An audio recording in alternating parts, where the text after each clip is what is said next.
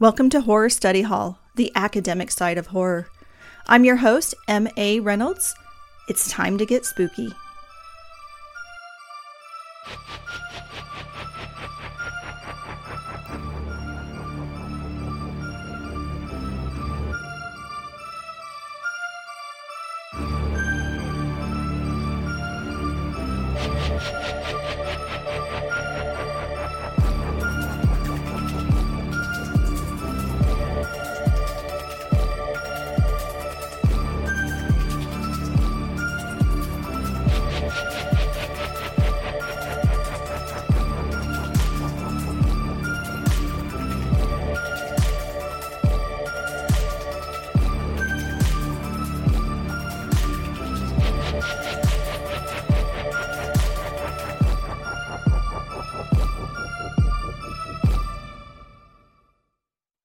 Welcome back to Horror Study Hall. So glad you can join me. This is episode 11 The Sound of Horror. Horror does not want its audience to simply watch a movie. That it wants us to experience the movie along with the characters as a passive participant. Sound is used to fully immerse the audience into the horror experience, to induce feelings of anxiety, fear, comedy, and relief alongside our protagonists. Horror is not only seen, but heard. Sound and film can be classified into two main types of sound diagenic sound, or commonly referred to as like actual sound. Um, this sound is sound that we can easily identify from the source from which it originates, either visually or inferred. So, examples of that could be, of course, the speaking, the language of the characters on screen, the sound of the footsteps as they walk across a tiled surface, maybe a door opening as you physically see a door open. Um, you could also have the door opening off screen, but you could hear that creak and recognize it as door, sounds of water. You get the idea. Now, the other type of sound is non-diegenic sound and it, that is sound without an inferred or visually identifiable source. Um, it could be like commentary sound such as narration or theme music. It, it's sound that's not quite as straightforward and we can't really identify where it's originating from.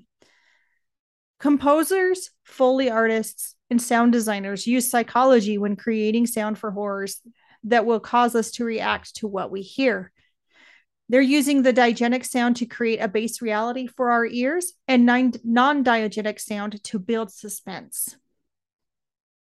When you think about sound in horror film, probably the first thing that comes to mind is the score or musical soundtrack.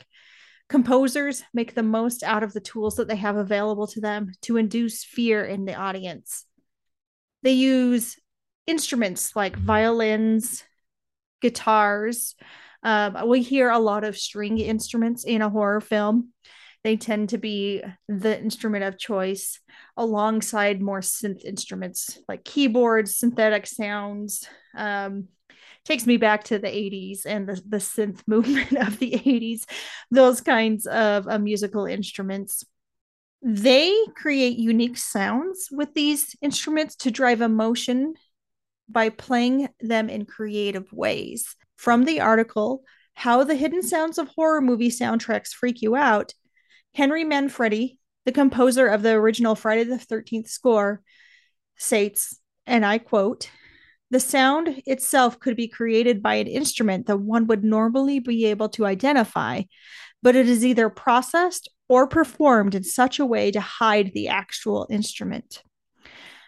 An example of this could be the high pitched violins in Psycho, as Marion Crane is stabbed in the shower, they are making a very high pitched screech- screeching noise repetitively over and over to increase the sense of fear in the audience.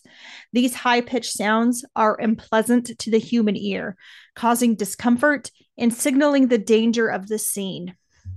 Many composers use instruments in very creative ways to make them sound slightly different or even layering sound upon sound upon sound to give us a very unique experience with the film.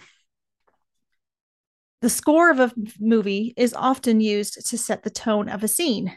Soft, calming music is used for scenes that are depict- depicting mundane aspects of day to day life, maybe the day to day life of our heroine going to high school or babysitting. We'll have just your traditional background scores during those scenes. But when something is going to happen, the score will slight will start to slightly change. Sometimes it'll pick up the pace. Sometimes the pitch will either become higher or lower.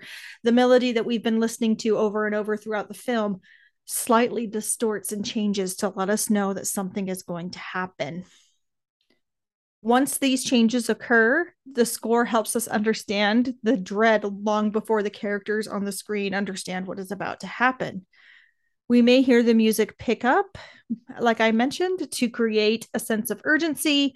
We may hear it drop to let us know that there's some sort of monster or other individual close by ready to strike. The music be- can become a character of the film. A great example of that is the Friday the 13th, the ch ch ch ma ma ma sound effect. Um, it's it's really supposed to be kill kill them mommy, but um, the composer took just the k ki sound and the ma sound and just um, put it through some sort of synthesizer to have it repeat, which every time Jason or Jason's mother is close by, you start to hear that sound. So you know that the bad guy is nearby. And the people on the screen may not see them. They may be busy in the shower or doing other things I'm not going to mention. But we know as the audience, because the, the score has changed to that repetitive quote unquote theme song to let us know that something is happening this this is causing dread to build in us in anticipation of the scare I have a great clip I'm about to sh- share with you by the Newton brothers, who wrote the score for The Haunting of Hill House, the mini series on Netflix that came out in 2018. So, in this clip I'm about to tell, play for you, the Newton brothers start with a slow, calm tune. About halfway through the song, the tone starts to shift to more of a menacing sound, and it builds with a slow, um, iteration. Or not a slow iteration. It starts to build into something um a little different a new iteration of what the first half was. It's a similar made melody but with a more feel fearful vibe. So i'm going to share that with you right now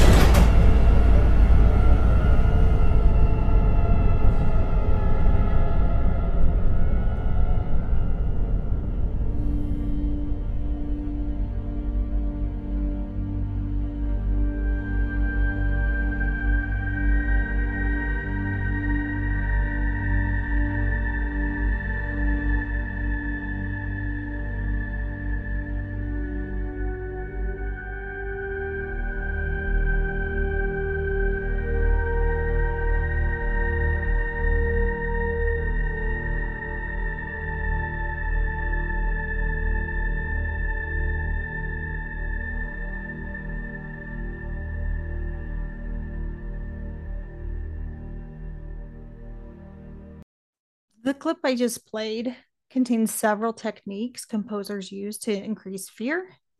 The music starts quietly, building up intensity as it moves on. Did you hear how the mu- music increased in volume very suddenly to cause a jump scare? This is intentional to jar the audience and cause a psychological response. And then after the jump scare, the music goes back to the main melody from the beginning, but just slightly more menacing, slightly more uncomfortable. Composers have gotten very creative when creating scores for horror film. Many have layered other sounds in with the instruments. Animal sounds, bells, sirens, etc., are often used inside of the score and layered and hidden inside of it. We, uh, as humans, are programmed to be weary of sounds of predators or distressed animals, screaming, sounds that we feel should not be where they are. Putting all of these unique sounds inside of the score can influence the emotions of the listener these nonlinear sounds can cause anxiety due to the absence of the cause of the sound on the screen. Um, we cannot see what is making the sound, or at, at times even pinpoint its origin or uh, really understand where it came from. Our imaginations will fill in those blanks to cause us to become more frightened. I may pronounce this name incorrectly, so apologies. But one of my favorite scores is from Roque Banos. Um, he composed the the score for the 2013 remake of Evil Dead. He uses these hidden sounds quite effectively in his songs for the for this movie, and I'm going to play a very very brief clip of what I'm talking about for you.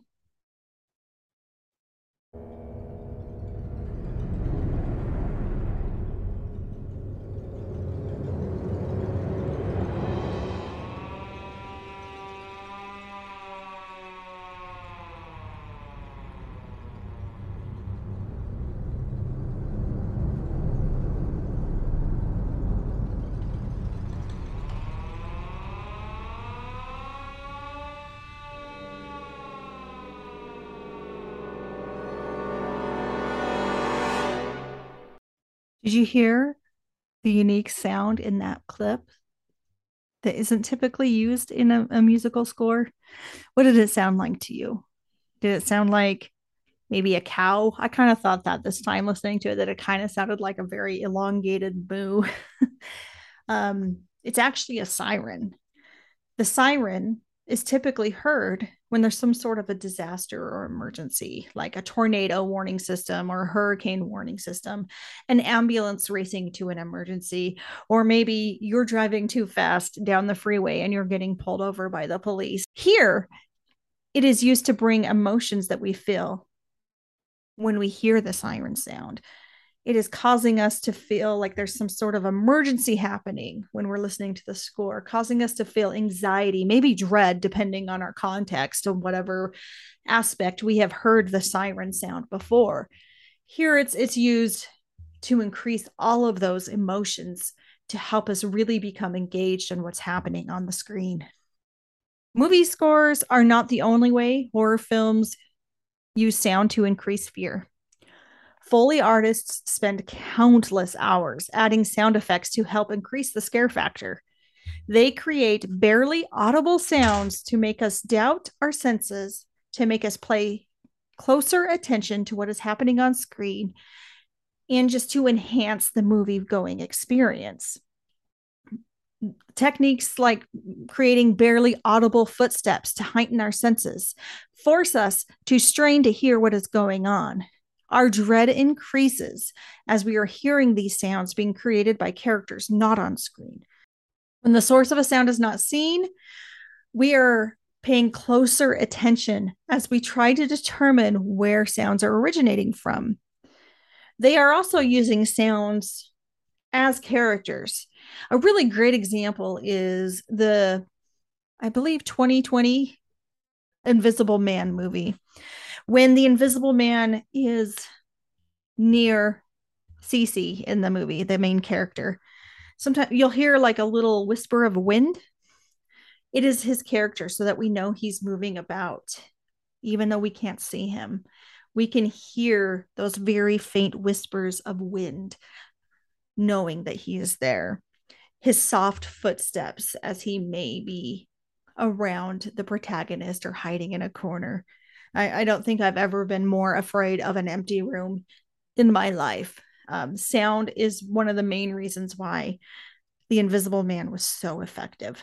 Good sound in a in a film can cause us to engage our biological defense systems, and then we may anticipate what we may be seeing. If we're hearing the footsteps of the invisible man coming, we may cover our eyes because we don't want to see what happens. When we are engaging with the score, we may also do the same thing. The music starts rising, we get a sense of dread, we cover our eyes because we don't want to see what is about to happen. Now, even though we have covered our eyes, we can still hear what is occurring on the screen possibly making us even more afraid as our imaginations try to fill in the blanks and determine what we are not seeing. Sound is used quite effectively to help us engage with the film, even when we aren't looking. There is a very good glossary of Foley sound and horror film found on vulture.com that I will add the link on my website and also um, in the show notes if you would like to go check that out. There's some clips that are showing how sound is used, as well as some of the sounds pulled out, out of the scene so you can just hear the sound um, of like blades making that sheen sound. Um, whenever I pull out my pizza cutter and take off the lid, it makes that sheen sound, and I find it quite satisfying in that context. But in a horror movie, not so much. Um, another type of sound that I haven't quite discussed yet is infrasound. Infrasound is a low frequency sound that cannot be heard by the human ear, but it can be felt by our bodies. It has been known to cause anxiety, unsettled feelings, chills, nervousness, or fear. Now, the human ear can hear sound beginning at 20 hertz. Infrasound exists at 19 hertz and below. This type of sound does exist naturally in nature, in earthquakes, in the wind sometimes, avalanches. It can also be found in some of our electronics. Um, sometimes a fan or a furnace will emit infrasound. And when you're near it, maybe you can kind of feel a little unsettled. Movies have most recently started using this t- technique to drive drive up the sense of fear and dread. Um, 2007's Paranormal Activity is said to have used infrasound in some of their scenes. Now, they do also use just that general low rumbling sound when something is about to happen at night that does start to increase the dread. Um, it is possible, though I couldn't confirm, um, that they start with those low rumbling sounds with maybe a layer underneath of infrasound, or maybe it goes down into infrasound. Um, I do remember when I saw that movie for the first time, every time I started to hear that low rumbling sound, I started to get a little more anxious and a little more on edge because you just feel like something's going to happen. Um, I do have a sh- short clip from the movie showing the rumbling sound I'm talking about that I would like to play for you now.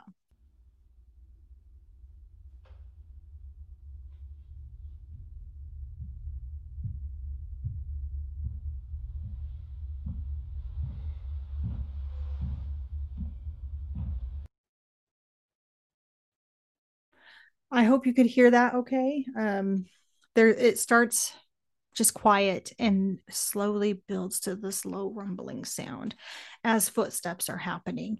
Um, the ghost is coming to slam the door on the main characters.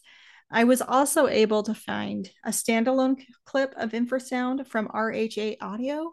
You can find that link in the show notes and on our website. Um, I debated for a while about including that or not in here.